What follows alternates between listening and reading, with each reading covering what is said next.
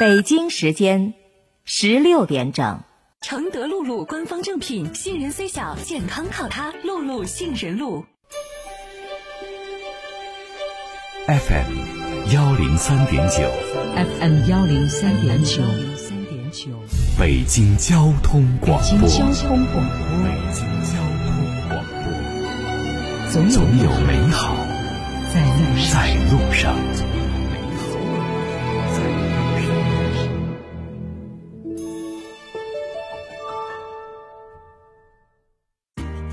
北京交通广播，FM 幺零三点九兆赫。提示您，即将收听到的是联谊会。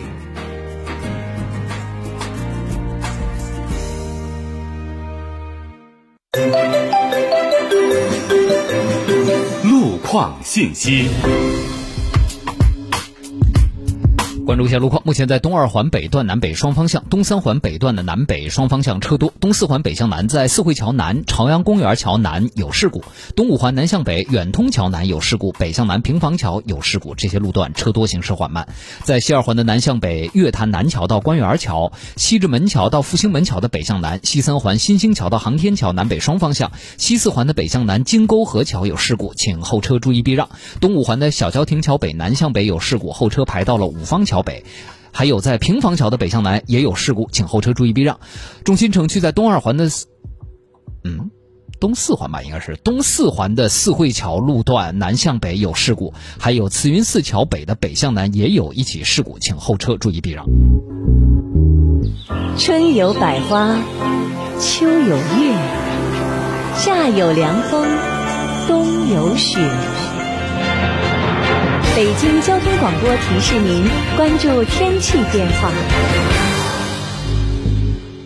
听众朋友，我们来关注一下天气情况。今天受到高空西北气流的控制，今明两天我市的天气呢会以晴为主，气温变化不大。只是今天夜间到明天的前半夜啊，大气的扩散条件会转差，能见度呢有所下降，特别是在明天的早晨。所以驾车出行的您，请及时关注路况信息。明天白天的空气质量也是有所转差，请提前做好健康防护。具体的天气预报是这样的：今天下午晴间多云，北转南风二三级，最高气温五度，最小相对湿度百分之三十。今天夜夜间晴间多云，东南部有轻雾或雾的天气，南转北风一二级，最低气温零下七度，最大相对湿度百分之九十。总的来看，今天白天的天气对于交通出行是有利的，但是今天夜间到明天需要注意能见度转差带来的不利影响。再来关注空气污染气象条件预报，今天白天受到高空西北气流的控制，比较有利于污染物的扩散，空气污染气象条件等级为二级。未来两天北京没有明显的降水过程，所以比较适合大家擦洗车辆。代表预报编辑燕如，祝各位心情愉快，一路畅通。本节目由牛栏山酒厂特约播出。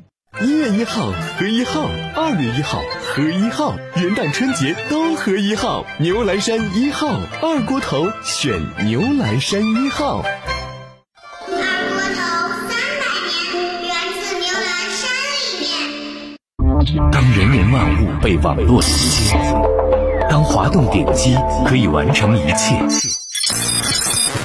技术裹挟着生活滚滚向前，我们邀请你一起来学习、来思考、来讨论、来碰撞，站在潮头看日新月异的世界。北京交通广播联谊会，联谊会享受互联易生活。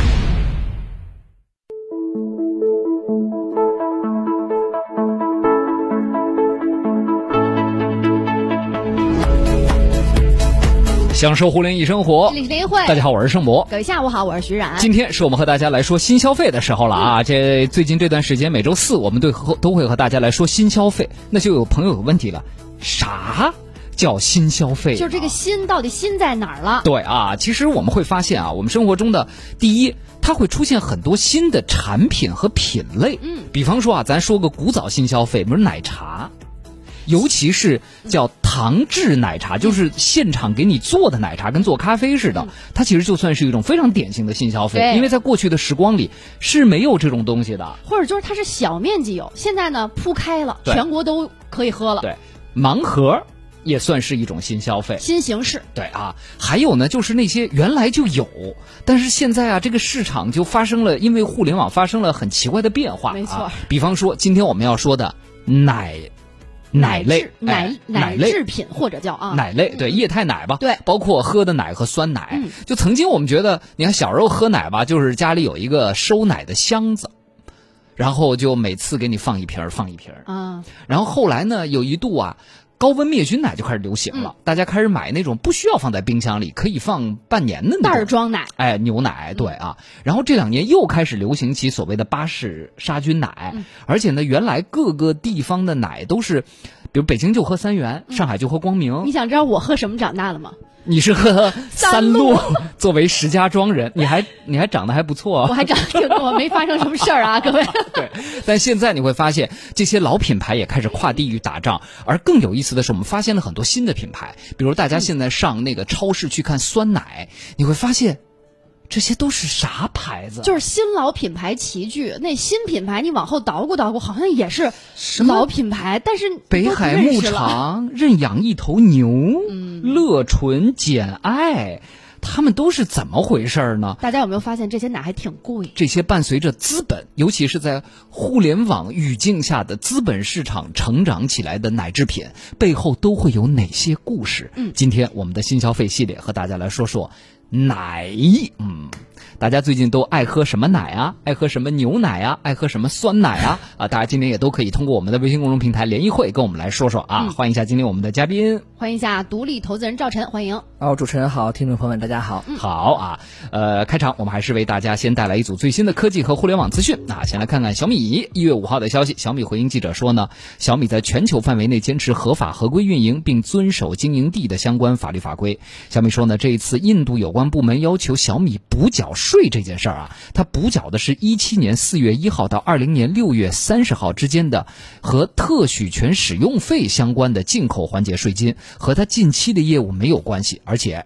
该官方声明并非最终结果，就是最近大家在问嘛，怎么小米印度要追缴说让你交税，对，为啥呢啊？它叫做特许权使用费相关的进口环节的税金，你甭管这什么事儿，意思就是没大事儿，不是那违法乱纪的大事儿，啊，就这个意思、啊。让投资人放心吧。啊，再来看看有可能有大事儿的啊！昨天市场监管总局公布了未依法申报违法实施经营者集中案行政处罚决定书，一共十三起，其中涉及腾讯的九起，涉及阿里的两起，涉及京东的一起，涉及 B 站的一起。案件呢都违反了《中华人民共和国反垄断法》第二十一条，构成未依法申报违法实施经营者集中，评估认为不具有排除、限制竞争效果。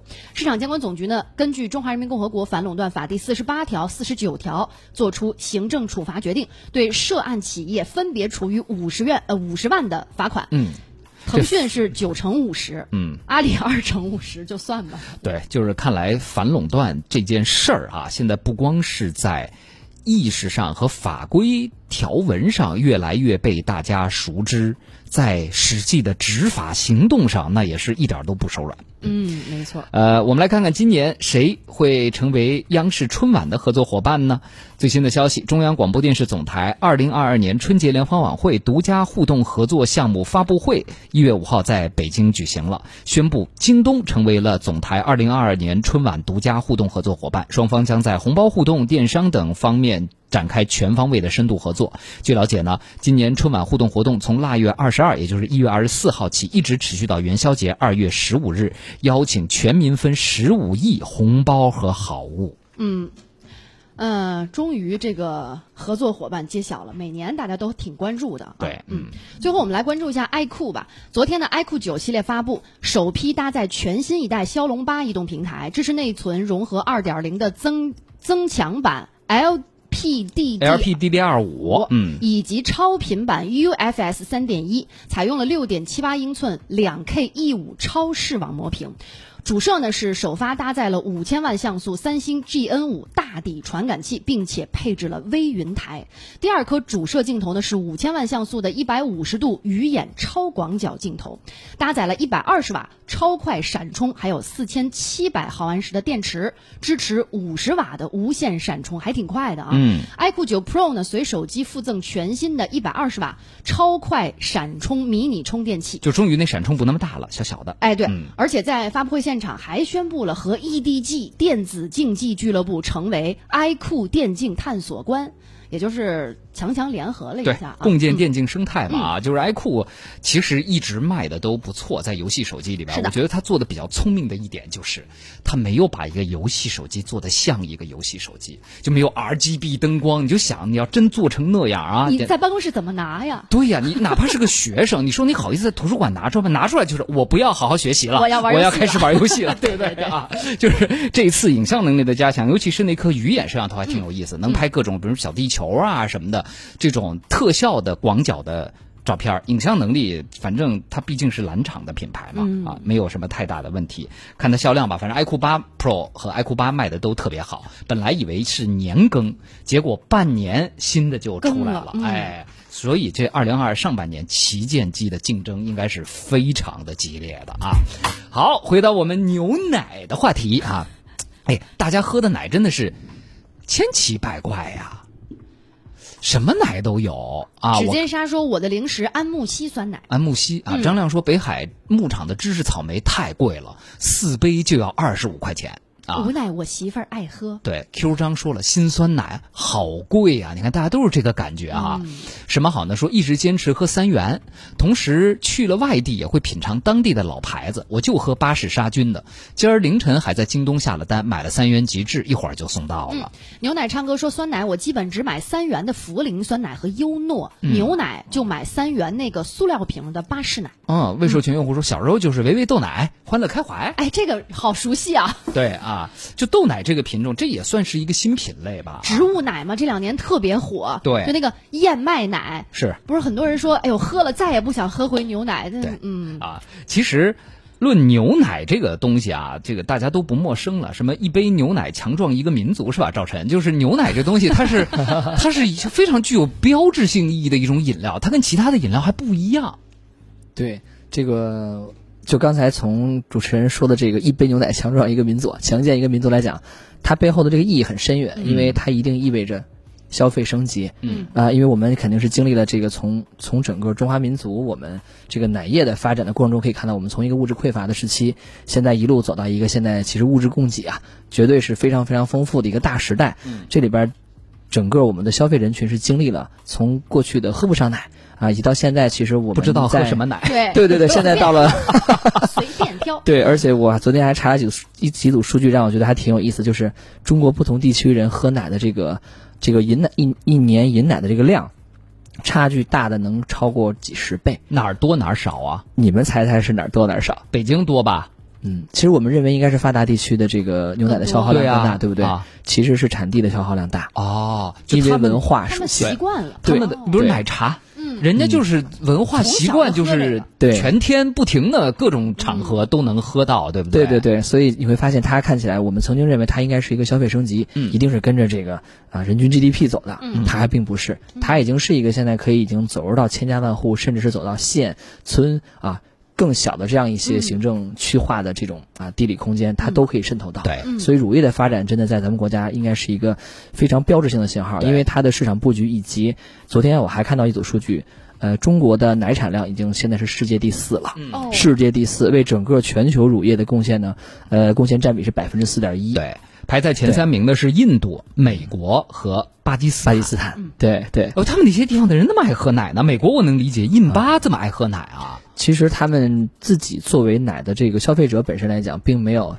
达到中国的人均，那美国是超过了啊。嗯这个整个亚洲国家呢，比中国高的是日本和韩国。嗯，啊，所以其实他们并没有达到这样的一个人均量，更多出口了。对他们出口了还是总量大，出口出口了多，对对对嗯，好，我们先来说啊，而且这中间还有一些历史故事，我觉得可以让赵晨先说说，就是嗯整个奶业竞争的格局，就从最早的呃一一一一方人饮一方奶，对到最后以伊利蒙牛为代表的这种这个这个高温杀菌奶，因为它克服了运输的和保存的问题，一直到现在又回到因为冷链的发达，又回到现在大家爱喝八日杀菌奶，这中间其实背后也还是风云变幻吧。嗯。是的，是的。这个从早年应该是一九呃五几年，咱们建国初期啊，中国最早的一批奶业的生产线呢，其实我们自己是没有自研的产品的。这个还要感谢一个这个国际大伙伴，就是雀巢啊。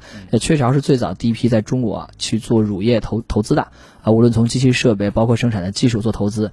那么从投资的角度来讲，那么要么就是离产地近，要么就是离沿海近，对吧？这个其实是主要的一个一个这个。呃，我们叫经济的经济带的这么一个概念，但是呢，从乳业的消费的市场来讲的话，其实巨头投资中国呢，更多的是看中了中国的人均消费的成长，呃，否则他就应该把生产线啊、产地建到了更靠近这个海岸线的天津，对吧？对，而结果你会发现天津其实没有出来很大的乳业，反而是在原产地啊，在内蒙啊，在河北出现了非常非常多的乳业 啊，跟这个奶业，是不是？就刚才我们说的像三鹿，包括其实这个北方过节送礼啊。早年应该是不是还有一个叫承德露露？啊，对 对。承德露露现在是我们的整点冠名商，每天大家听到报时之后就会听见承德露露的广告。对对对，因为刚才我听到了这这条新闻啊，然后你会发现我们的品牌都是跟着产地走的，对。包括随着，因为我们都知道这个乳业的生，这个叫养殖啊，再到生产，再到加工，它其实是相相对达到医疗级别的，尤其是对于奶，刚才其实主持人说的非常好，这个中国是经历了到这个我们喝高温消毒奶叫 UHT 嘛，是吧？UHT 到后来的八超高温消毒，对，后来又到了超高温，然后呢，到了八十，又到了超八，现在都有超八了，所以经历整整三个时代。为什么？其实它一路走过来，就是我们消费者对于奶源以及对于奶的品质、奶的营养价值，甚至是针对于中国人特殊的肠胃。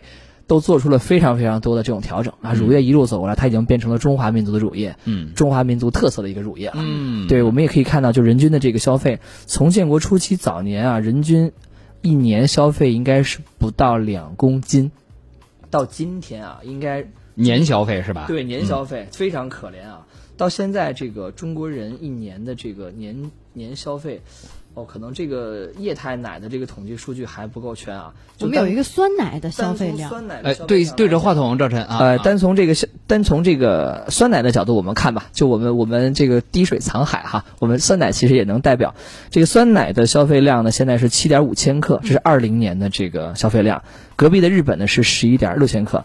那么在整个的这个年复合增长率上来讲，中国是远远领先亚洲其他国家的，嗯，这个是非常厉害的一个一个表现。对对没错。嗯好，所以呢，你看，就是这个背后啊，也是因为这个技术的发展。你就不说现在大家，呃，从超高温奶喝回冷链奶，它肯定冷链的巴氏杀菌奶，因为巴氏杀菌奶是一定需要在冷链里边藏的，它是不可能在常温里面放的。是，就这个真的也是因为技术的进步，我们的物流发展到这个时候了啊、这个冷链的全链条运输加上终端售卖都能满足这个条件了。哎，大家现在对于冷链的奶类的制品就开始五花八门的多起来了，嗯对不对对？对。来看看大家，猫猫说了，酸奶和牛奶，我喝君乐宝的，不错也是我们河北的企业。啊，是吗？是的啊，听起来跟一个南方，就是广东那边的还挺洋气的君乐宝 是吧？最近一直在喝蒙牛的每日鲜语，三点六克蛋白质，性性价比高啊。然后呢，未授权用户，对不起，我们这个最近微信的输出用户名有问题啊，可能不一定能拉全。他说乳糖不耐受这事儿对我也神奇啊，单独喝牛奶不行，奶油奶酪就没问题。所以牛奶基本都是加咖啡喝。这两年呢，一直是燕麦拿铁，品牌没所谓，反正也喝不了纯的。酸奶最爱的是某母出的香草酸奶，某母是什么呀？山姆吧，山姆山姆啊，懂了，帮我们屏蔽一下品牌。哎，好嘞，特别好啊！好多朋友都是喝牛奶胃胀气啊。是的嗯这位朋友也是喝牛奶胃胀气，喝酸奶。奶制品的营养价值主要就是蛋白质呗。现在市场上酸奶的蛋白含量不比牛奶低，从两三块一杯到十几块一杯的酸奶我都喝过。之所以贵，我觉得就是口感上的不同啊。很多朋友也说最近牛奶涨价了呀，怎么多年不见两块五一袋的都涨到两块九了呀？嗯，还有问题呢。呃，比如说，也有这个阿娜绿还想问赵晨啊，说我们小时候都是订三元的那种奶啊，每天送鲜奶，现在运营的怎么样啊？物流运输和品质都有保证吗？来，那就赵晨先来讲讲目前的战斗格局吧。对好啊，好啊，好啊。呃，目前呢，其实在这个奶业啊，我们大家从身边的品牌，包括广告就能看出来，呃，巨头垄断的现象是非常明显的。嗯那行业有一个指标叫 CR 三或者 CR 五，呃，什么意思呢？就是市场占有率排前三的企业加在一起能够占市场占有率到达到多少？奶业呢，CR 五呢能占到百分之八十，前五名的品牌占据了市场百分之八十的市场占有率。就后几名基本上看不太到，几乎看不到，但是他们在下沉城市还是有非常非常多优势的，比如像广西，他们可能还有一些上市公司推出了黑牛奶，对吧？各种各样的细分。水牛奶最近我特别爱喝水牛奶，水牛奶特别甜，就是广西的一家公司甜醇，好几家呢。最近水牛奶是一个大流行，是，嗯但你不担心吗？就我喝到这种奇奇怪怪的奶，啊我就很很紧张啊。对继续，这个这个其实大家可以放心，就是因为乳业的这个质量审核呀，包括乳业出现的这种重大的历史事件啊，我们都是经历了这这一代的这个消费亲历者。那么其实，在整个经历过这些行业大的技术变革以及大的这种事件出现以后，整个行业的这个质量认证跟要求已经。空前的达到了最高水平啊，因为这个还是跟民族的健康是相关的。那么这是第一，第二呢，最近几年我们先看可以看看跟奶业一样的生鲜行业。大家会觉得生鲜行业的质量保障怎么样？生鲜行业的这个整个冷链的运输啊、加工啊、保存呐、以及在货架上展示的过程中，你会发现啊，这些冰柜，呃，其实技术都已经现在在世界是前列的水平了。所以在整个我们在喝这个低温的啊鲜奶的过程中，其实我们大家大可放心。嗯这是第一。第二，你看像刚才我们听众朋友问这个。呃，小时候每天给家里配送这个牛奶，我记得是拿个三轮车吧，对吧？嗯那时候是三轮车在配送。现在呢，好像蒙牛推了一个品牌叫天仙配。嗯我当时说这名字起的挺有意思的，后来发现天天给你配送鲜奶。啊，不是漂亮的仙女给你配送鲜奶啊，对对对，我我们也在看到，其实每家公司都在做一些类似于自己这个名字听起来就很新零售，非常非常新零售的品牌。呃，大家都是在用自己的冷链以及借助这些好的物流公司。你像现在我们在整个疫情期间表现非常突出的，像顺丰啊、京东啊、这些，他们都把自己超强的供应链的这个水平都发挥出来了。就是原来这种日配型的巴氏杀菌奶。只属于属地企业，就是原来比如说在北京，我们只能喝到三元的，嗯。我有一阵儿还老订，现在三元还有呢，还有的，还有还有呢，就是每天大概，因为我有一个智能猫眼儿那个门铃儿，我每天看它三点钟就已经把奶给搁到我们家门口那个我搁的那个奶袋儿里边去了嗯。但每天早上你就一开门拿到的就是新鲜鲜的牛奶，那这要夏天怎么办呀？对。这也是一个问题，哦因为它要配送的多，所以它不可能到五六点再给你。况且有些人他起得早，他五六点就起了，嗯所以你他三四点他就得配，所以这中间就大概有四五个小时，那个牛奶是在常温常温的常下的，它就哦。没有什么保护了啊，哦。也还在做。但是呢，现在因为一发这个物流一发达之后，你会发现，就像您刚刚说的，像蒙牛这种原来做超高温奶的，现在它居然也有本事做日配型的敢做。对这个巴氏杀菌奶，所以我就觉得咱们的国家这个，所以为什么说基础设施最重要？是的，有了这个物流基础设施一好，你很多原来做不到的事儿，嗯。它就达成了。对，还有像社群便利店，它也承担了一个非常重要的角色。以前你会发现，我们买牛奶本身并不方便，对因为以前的小卖部就不多。现在基本上可能按照现在新的这个社群规划，每一公里之内就要配置一定数量的社群的这种便利店了。对那便利店就成为了他们其实配送我们的一个非常重要的站点了。很多人都是在下班的时候，哎去便利店拎两袋鲜奶，带两袋拎两瓶嗯鲜奶，嗯然后就放在自己冰箱里，第二天早晨喝。这对确实也是这种。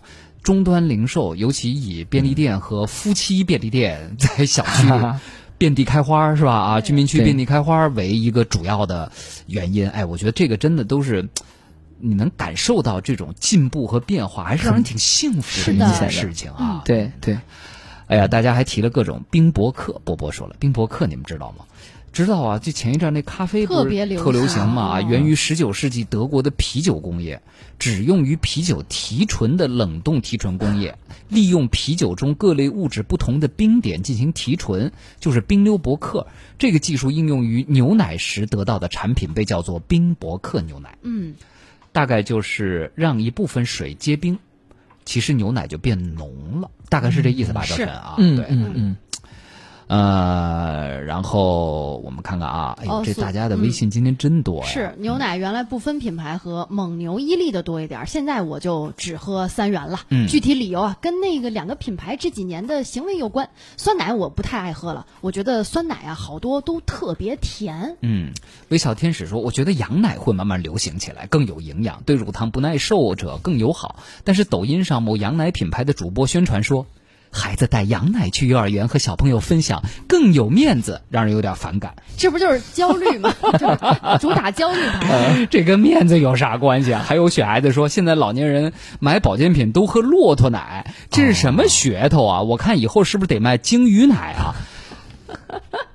这个 赵晨，这个其实也是由背后资本推动的吧？是的，对对是的。其实这个骆驼奶，我身边光看这样的项目也看过两三个做骆驼奶的项目，当然他们可能源头都是澳洲啊，这这个还挺有澳大利亚的澳大利亚的骆驼奶多一些，因为可能中国的骆驼首先这个。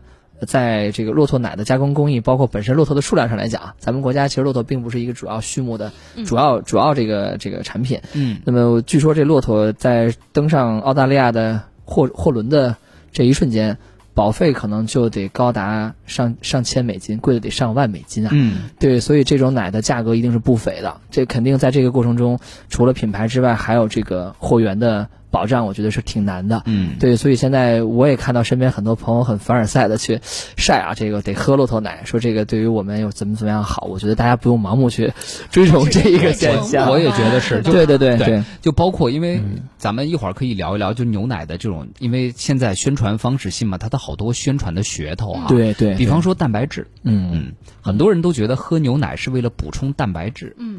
但是其实牛奶里的蛋白质真的没法成为我们主要的蛋白质来源，对。对吧？你一嗯百毫升才三克多，获取不了多少。你这个你你你吃一个鸡蛋，吃一个肚子装不下对吃一个鸡蛋，你其实就全回来了，对。吃两块肉。而且我们中国人目前在北京这样的城市，一般生活水平的人，大多数人每天摄入的蛋白质的量绝对是够的。嗯。啊，你按那个营养师说，每天只能吃一个拳头那么大小的蛋白质，嗯。嗯，何止啊！我一顿都不止吃这么点儿，是，是不是？对，所以就不用说要补充蛋白质而去喝牛奶对啊。，我觉得可能钙质才是最重要的。嗯啊对对补充钙质才是最重要的。嗯所以这就是经营噱头的这个问题了。那呃，我们也进入到广告，下半时段跟大家继续来说一说，就是。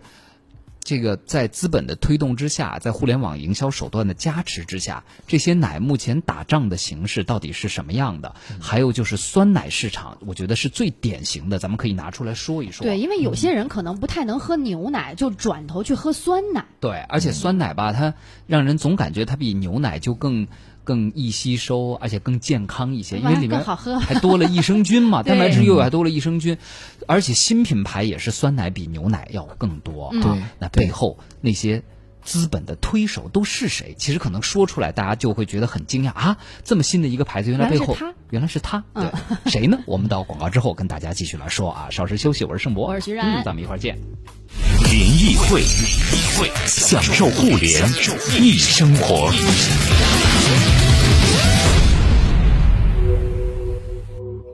欢迎大家继续收听联谊会，我是盛博。各位下午好，我是徐冉今。天我们在新消费系列节目中和大家来说说奶。嗯，这个词儿发起来怎么单个儿发就很奇怪？奶，本来我想说牛奶，后来很多朋友在说骆驼奶、羊奶。对啊，这个 下边让我们来说说酸奶，因为相对于牛奶来说，酸奶是最近新品牌最多新概念最多的，而且也是价格让人啧舌的。它从低到高吧，那个跨度特别特别大大啊，它跟牛奶还真不一样啊！再次欢迎今天我们的嘉宾，独立投资人赵晨，欢迎赵晨，你好。好，主持人好，听众朋友们大家好。好嘞啊，我们来说说啊，就是这个消费者在对于酸奶这件事儿，就为什么酸奶这么好做文章？嗯啊，这跟我们消费者的在这方面消费的心理最近发生的变化是有关系的吗？嗯，首先啊，这个我们可以看到，为什么酸奶这个赛道的创业项目非常多，新品牌也很多，而且很多品牌它还都不是来自于大的品牌集团的。嗯呃，因为我们都知道液态奶它对于上游的原材料的控制啊、物流以及铺货的压力要求都巨大，所以对吧？基本上杀不出什么创业难度太大了，因为一进这个赛道就都是巨人，嗯所以现在你会发现我们在整个液态奶的这个市场，甚至是奶粉市场，嗯除了国产的几巨头之外，剩下全是外国的品牌了。呃，这个赛道很难再杀出来新的品牌。那么在整个资本如何看待这个乳业啊？如果说大家觉得这个奶这个音不好发啊，我 们就是乳业吧，乳制品哈。那么在这个赛道里面呢，其实奶粉的毛利率是最高的。高达百分之七十二是吗，想不到哈，百分之七十二。这个呢也得益于什么呢？就是国家对于这个新生儿的政策的一个扶持。第二，你会发现中国的文化是什么？爱是向下传递的。嗯，我有更好的生活，更多的钱愿意给下一代花。除了现在像衣食住行，我们都已经能够尽尽我们所能啊，为人父母做好的。那么更重要的起跑线，第一个起跑线其实一定是孩子喝的奶粉呀。对哦，所以奶粉的这个品品类里头，其实出现了非常非常多的这个好的品牌，但是很遗憾，这个奶粉这个赛道里边，除了这个可能飞鹤啊国产品牌一家独大之外，剩下的第二名往后全是进口的品牌。嗯这个赛道也打不出来了，因为我估计可能听众朋友们也会比较关注这块儿哈。对，为什么酸奶之所以可以？因为酸奶的这个毛利率应该是在整个乳制品里面排第二高的。有多少啊？哎、应该好的品牌能够超过百分之五十，呃，这个大家可能感觉感觉没有没有对比，没有没有这个感觉啊。液态奶的毛利率大概就在百分之三十三到三十五，嗯，这差不少呢。也就。是十块钱一盒的牛奶，嗯。其实毛利才三块钱，嗯，而且净利可能把渠道啊这些全扣掉以后，大概就是五个点到六个点，嗯，也就是五这就毛钱是吗？十块钱牛对奶净利差不多钱，差不多，因为净利率都在百分之五到六，嗯。所以你就知道这是一个只有做量才有可能取胜的市场，嗯。拼利润是拼不出来的。嗯。嗯，即便那些卖的很贵的液态奶，嗯其实利润率也不高。嗯那么酸奶的毛利率呢是百分之五十左右，那么奶酪是百分之四十一。嗯所以最近你会发现很多品牌都开始做儿童用的、成人用的奶酪棒。奶酪啊、棒那是另外一个市场了。那个可兰多啊，对对对对对，妙可蓝多好像一年能卖几十亿啊，呃，很厉害，就一个小奶棒就可以卖这么多。呃，不单单满足了孩子们的需要，大人们也很喜欢，对。但是呢，依然这几个赛道你会发现它都是几家寡头独大的。那么酸奶之所以能够这个出现这么多新的品牌，一方面因为它的投资回报率高，为什么？利润率高嘛，利润率高肯定投资回报率相对高，呃，所以投资人们就会很关注这个赛道。第二呢，酸奶承接了非常非常多其他乳制品不能承接的功能性需求。嗯，其实咱们三位我看身材都保持的挺好，所以呢，这个肯定我们是对于这个健康有要求的一类人群。你会发现，所有的健康的概念，往往都在酸奶这个领域去展现的是最淋漓尽致的什。么清肠啊，哎生菌，你看他们起的名字，就是奔着健康去起的，对对吧？这个乐纯，对吧？这个每日清体。全是类似于这样的名字啊对，就是你看，就奔着这个健康去起的名字。嗯那么在这些呃这个赛道里头，其实出现了非常非常多资本推动的公司。嗯，比如说像我们之前应该在朋友圈啊、微信朋友圈经常能够看到的，像这个乐纯，最近几年是减爱特别贵那个哦乐就纯，很贵，很多人还居然他背后的投资方有 IDG，还有真格，对对，这都是他的天使投资人。然后像这个英诺，他们也都是比较熟悉的这几个投资机构了啊啊，包括华创，它偏这个产业投资。最可怕的是最近一轮可口可乐也投进来了，对对对，希望可口可乐对它只是一个产业扶持，而不是一个控制啊。嗯因为我们都知道中国很非常多非常优质的品牌，你像刚才我们聊的，像这几个做啊、植物型啊、这个乳制品的，好几个都被雀巢收购了。嗯对对对，退出了中国的这个历史舞台嘛。那么乐纯呢，其实它的特点就是，首先啊，品牌的属地性很强，它叫希腊酸奶。嗯啊，希腊酸奶，我会发现其实我们呃打产地的这个乳业呢，有很多像澳洲啊、新西兰呀、嗯你会发现他们都是主要讲我的奶源，嗯奶源好，所以我的东西就一定好。那么还有一类呢，就是打欧洲的，欧洲可能我们比较熟悉，像荷兰，对吧？它的乳业也很发达。那么希腊酸奶呢，其实是有非常悠久的这个制奶的历史，嗯以及有一些很想象的这种故事会出来。所以希腊酸奶其实是在酸奶整个品类里头品牌识别度非常高的。嗯啊、中国人最早觉得进口酸奶好的啊，一定是希腊酸奶就是好就好，它变成了一个好的代名词。那背后的这个呃营养学的意义来自于就是还是天然有机啊，酸奶是必须要做到有机的，哎对，不然它没法达到我们相应的这种口感以及。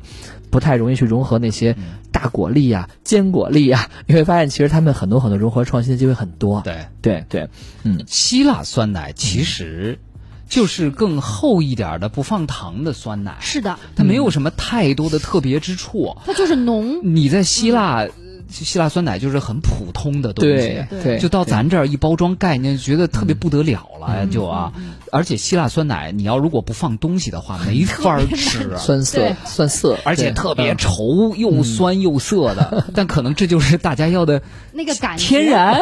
对我，我们好像哈，在一些比如说这个内蒙的餐厅，咱们还能吃到内蒙的这种酸奶。对。那种酸奶好像不放蜂蜜也是很难吃的。对。对对对，这个还真不如咱北京的那个最早的那个陶罐的老酸奶哈。嗯所以其实咱们从城市人人群对这个酸奶的认知非常早就已经有了，应该是在在一九也是六几六六几年啊，嗯。其实像北京的老酸奶，咱就瓷罐酸奶，瓷罐儿现在应该都还能买到啊，对。在很多咱们北京知名的这些景点儿，这也是王府井。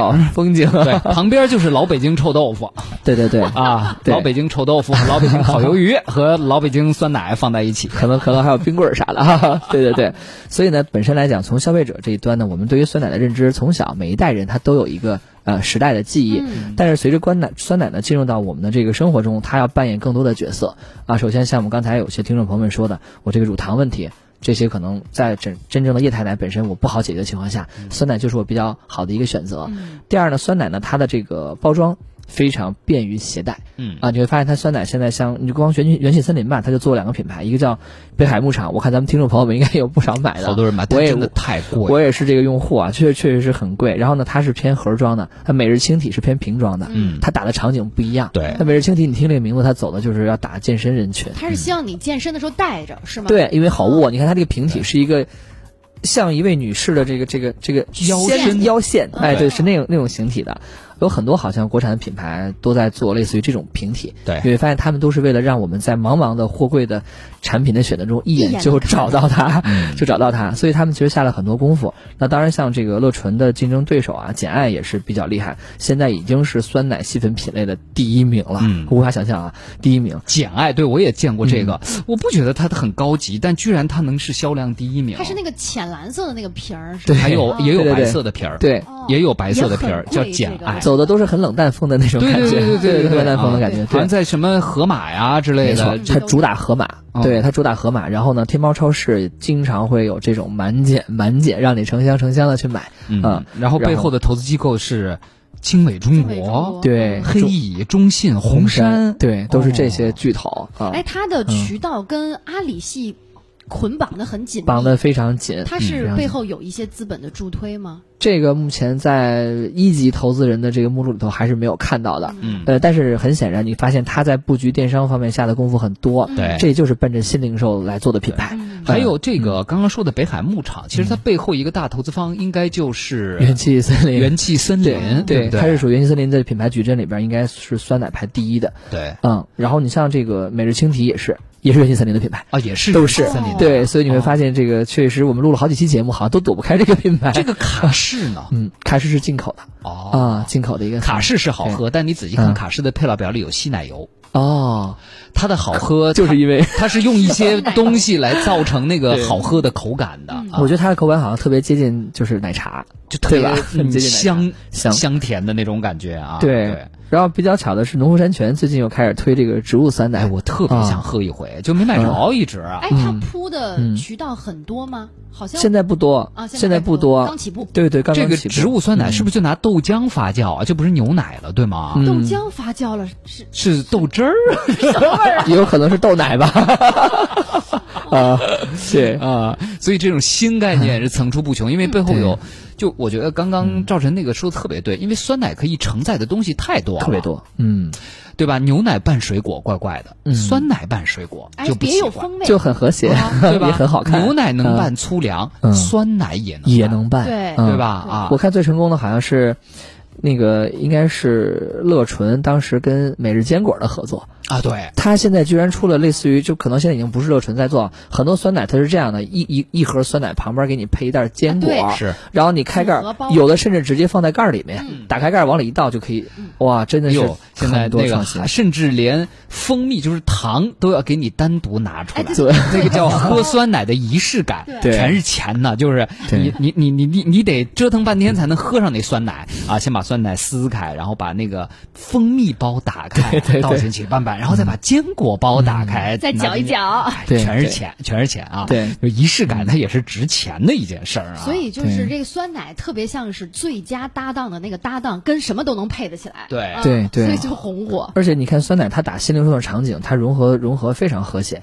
你看，比如说像现在我们先不说咖啡啊，因为咖啡可能跟液态奶的这个结合会多一些，但是奶茶店基本上都有酸奶啊。嗯，对，它要么就是代代代理其他的这种进口品牌，让它自己的门店显得这个调性更高一些。嗯第二就是自己控制了部分酸奶的这种供应，嗯然后成为自己的一个核心配方。嗯啊、你像这个水果酸奶其实是卖的非常非常好的，很多大品牌也是哈，什么果粒多什么的都是走这种路线吧。哦，对，但是酸奶的这个生产过程，因为您刚刚刚说有很多都是新起来的，就它在整个生产流程上的要求，是不是比较低？就这些，比如我问问啊，我瞎问啊，这些品牌是不是都是自己的厂？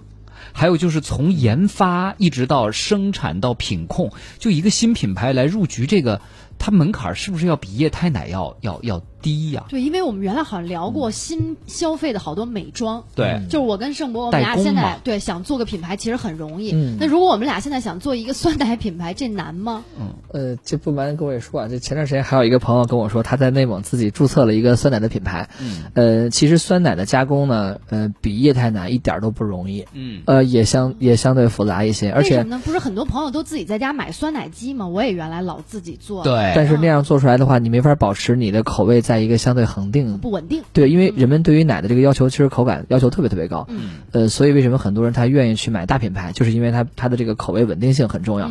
因为它已经是一个日常的快消品了，就每天都要消耗，大家就会对于这个这个口感会非常非常敏感。就举一个其他行业的例子，比如说楼下你有一家餐厅，你经常去吃，它发生一点点变化，你立刻就嗯，就会马上吃出来了。对能吃出来，而且情绪的变化会很大。其实奶在我们生活中就已经扮演了这样一个角色，就是它跟我们很近很近，一点点变化，一点点质量问题，我们都无法去接受。嗯就是这样的。那么酸奶其实很多现在新的品牌呢，首先啊，一方面是跟这些大的代工厂去进行合作的，嗯啊，就是现在除了这种超级巨头之外，那么行业依然还有四名、五名、六名啊，很多，尤其在原产地，像河北啊、内蒙啊啊，甚至部分在青海。对吧？我们还有牦牛奶，对吧？就是各种各样的很新的这些奶乳业，他们都有一部分产能或者部分闲置产能是可以用于合作的啊。就其实我们想想看，现在最新的这些，呃。气泡水，包括这些呃气泡型饮料，他们居然也能够在类似于像统一啊、康师傅啊、农夫山泉这种巨头中杀出来，一定来自于这个产业本身还有一些闲置产能，嗯是可以供他们去创新嗯跟创业的。就是我配方稍微变一变，对对我再主打一个概念。然后我买你的产能嘛，反正你也产能用不完，不完你就帮我生产一点。代工厂的啊痛点来自于什么呢？如果长期跟这个大的品牌合作，它的利润也会被压得很薄。嗯他也希望能够去帮助几个创新型的品牌去合作，他没准还有机会翻身。啊，这个啊情况下他就有议价权了，对？对对对对，可能我同样生产一吨这个传统大品牌的这个乳制品，我可能获得的毛利只有代工可能也就两个点，甚至一个点左右。嗯呃，他就感觉没有机会翻身了。但是如果跟一个类似于啊、新零售品牌、互联网品牌、资本推动的品牌合作，没准在代工环节别人可以让利给他啊、他拿五个点、六个点都是有可能的。嗯所以对于各行各业产业链的每一个环节来说，如如何能够拥抱新零售的品牌，以及成为它的一个重要组成部分啊，都意味着自己能够再上一个台阶儿。对，然后这是生产环节，那在营销环节呢？现在这些新品牌会有一些什么样的特色？比如上次咱们讲气泡水的时候，就讲像呃那个那个那个什么来着？哎呀，那个气泡水叫啥来着？元气森林哎元气森林，它主要就投写字楼的楼宇广告，对，楼宇广告投的多，特别嗯多啊。对对那像酸奶这块儿，他们在嗯投放上会玩出一些什么样的花儿来呢？嗯，酸奶投的最多的，我看还是朋友圈特别多。朋友圈广告其实是早早年这个简爱跟乐纯投的非常非常哦，多的。还真是我见过我。收过，是吧？咱们应该都没躲过，都没躲过。对，而且你会发现，他们这一个时期投的酸奶广告，往往都伴随着跟代餐相关的东西。对，就是比如说健身人群，啊，还是主打健康这个主打健康这个人群。对，因为微信其实这个通道呢，我觉得对于呃用户画像的精准投放，应该是这几个大的巨头里边做的算是比较好的了。嗯对，然后这是一个常规渠道。第二，还有一些大家想象不到的渠道，就是，呃，类似于在这个写字楼底下有体验，这个大家应该感受过吧？就是他在写字楼底下，他会让你去尝。对。第二，就是在大型的精品超市里头让你去尝。啊，没错现场体验，对对对，因为酸奶其实它的口味儿的这个体验，一个是很多样，第二呢就是酸奶的体验相对容易。你说我体验一个牛奶，那到底做多大的包装让你体验呢？嗯这个感觉就会很奇怪，对吧？而且人逛超市的时间一定不是早晨，而大家喝牛奶的时间往往还就是早晨。嗯所以呢，像酸奶，其实它可以在比如说午前、午间、嗯午后，甚至晚晚间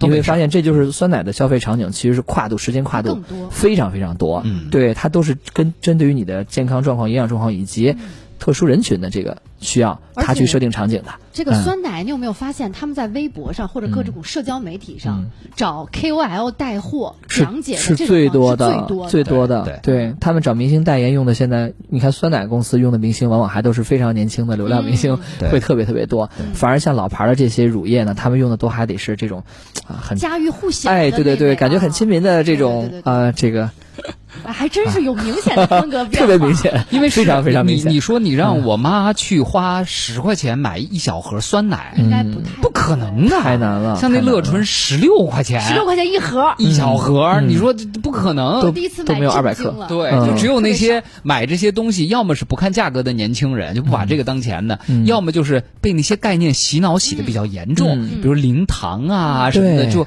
被这些概念洗的很严重，愿意为此买单的年轻人，对他才会愿意花这个钱。所以当然要请流量明星了。对，然后还有一部分就是我我我最早接触一个都不知名的这个酸奶品牌，是通过健身房渠道跟健身圈儿推荐的。你像现在健身圈有很多好的 app，对吧？像这个 Keep 他们都做的不错，嗯他们都开始推自己的这个品牌的奶，就是你可能 Keep 它本身现在已经开始推这个呃食品了健身用的这些嗯，对呃，甚至酸奶它已经开始推了，我已经看到了，嗯都还是非常精准的不断的在把我们的用户画像通过一个一个的细分，然后找到他们所经常光顾的这些渠道。你知道我自己买了什么？么吗？就是某健身 APP 出的，嗯，蛋白粉麦丽素。就是被推送的。我买了你们蛋白棒刷过没有，对，我好像没有哎，麦那个蛋麦丽素哈那个啊蛋白粉麦丽素还挺好吃的，但其实热量也不低。不低，嗯，其实呢，就像那个每日黑巧，啊你看着它的包装，给你透露出一种它没有什么热量的感觉，但实际上但你仔细一看，它看的含糖啊什么的，一点都不少，一点都不少一点都不少啊。对对对对来，我们喝点牛栏山啊。一月一号喝一号，二月一号喝一号，元旦春节都喝一号。牛栏山一号，二锅头选牛栏山一号。二锅头三百年，源自牛栏山里面。联谊会，享受互联易生活。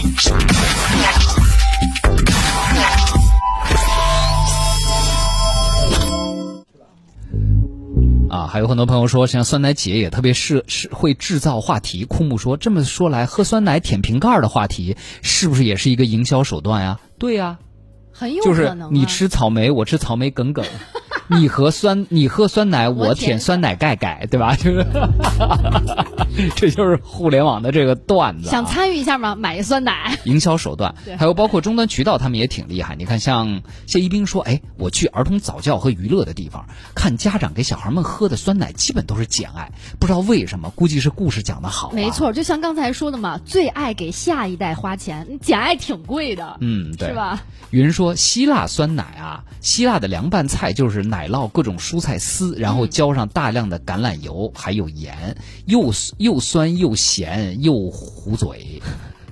牛奶唱歌说，我曾经喝过最好喝的是南京的味刚瓷瓶酸奶啊，这也算是一个南京当地的跟三元一样地位啊的一个、地方地方品牌啊牛，奶品牌了啊。好，所以呢，你看啊，刚刚我们说了，就是所谓的新消费，其实啊，我觉得有向实和向虚两种，对吧？赵晨，我觉得向实的一面就是，他真正的去发掘了用户的一些更深层次的需求，去满足他，对吧？那甭管现在什么低糖啊，什么低卡，它怎么样，但它就是需求，从一定的手段上，它可以来满足这个需求。嗯但是另一方面呢，又会制造一些虚的概念，就是一些噱头那样的东西。所以我觉得可能所谓的新消费啊，我们希望它能够在虚实之间能够找到一个平衡，这是最好的，是不是？是的，是的。现在你看啊，这个大的企业呢，他们完成了上游的布局以后啊，他们现在才发现，原来进入到新零售的渠道，这个产品创意、商业模式创新这些，他们往往还落下了。因为你看，你会发现他们的广告阵地都还是偏传统的，对这个大的。赞助这个重大的事件，对吧？这个包括当年抢这个央视的黄金资源，嗯对吧？抢的最凶的除了他们就是酒啊，对这两个赛道抢的很凶。那么现在呢，很多新零售品牌，他们更多的，我们从营销阵地来看啊，它更多的是从消费者的身边去出发。这个角度，如果说大的公司能够从新媒介的这个大数据角度呢，多去做一些贴近消费者的事情，比如说。你像这个身边的这个配送，因为配送跟物流啊，一定也是我们在服务过程中很重要的。我吃到它的这个感受的前一个环节，一定是我能够拿到它。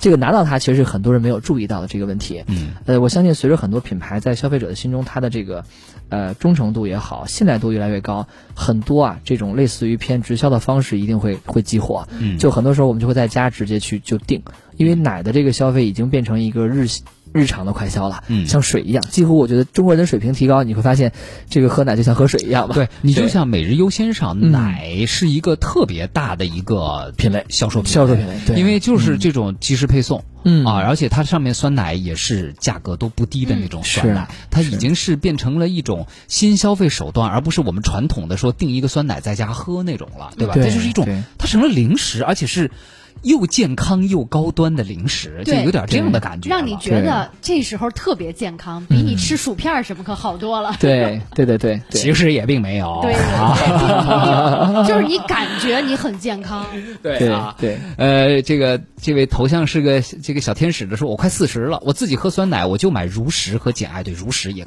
巨贵，如实哦，还真是巨贵，我还没买过这个。嗯，进口超市多一些。对，嗯。他说不是看广告，我就看配料表，嗯。太干净了，所以这位朋友还是比较专业的，真是细致啊。确实是这样，就是一般来说，配料表越干净，嗯，它对工艺的要求就越高，嗯，对，因为你好多所谓的增稠、增香和保质，你不能通过配料表里的其他东西来完成，嗯。那么你相应的工艺啊，从制制造到包装到运输要求就会更高一些。哇这个向听众真是学到了。哎，啊，我还有一个妈妈，Miss 说，我是一个家长，我买的都是简爱，因为配料表一共也就五五六样。接下来重点，主打其他没没了你看，这就是一个非常好的营销的一个概念，对我就没别的了。对啊，所以贵就贵吧，我自己舍不得喝，我还不能买来给我孩子喝嘛，对不对啊？呃，所以啊，你看今天我们聊这个。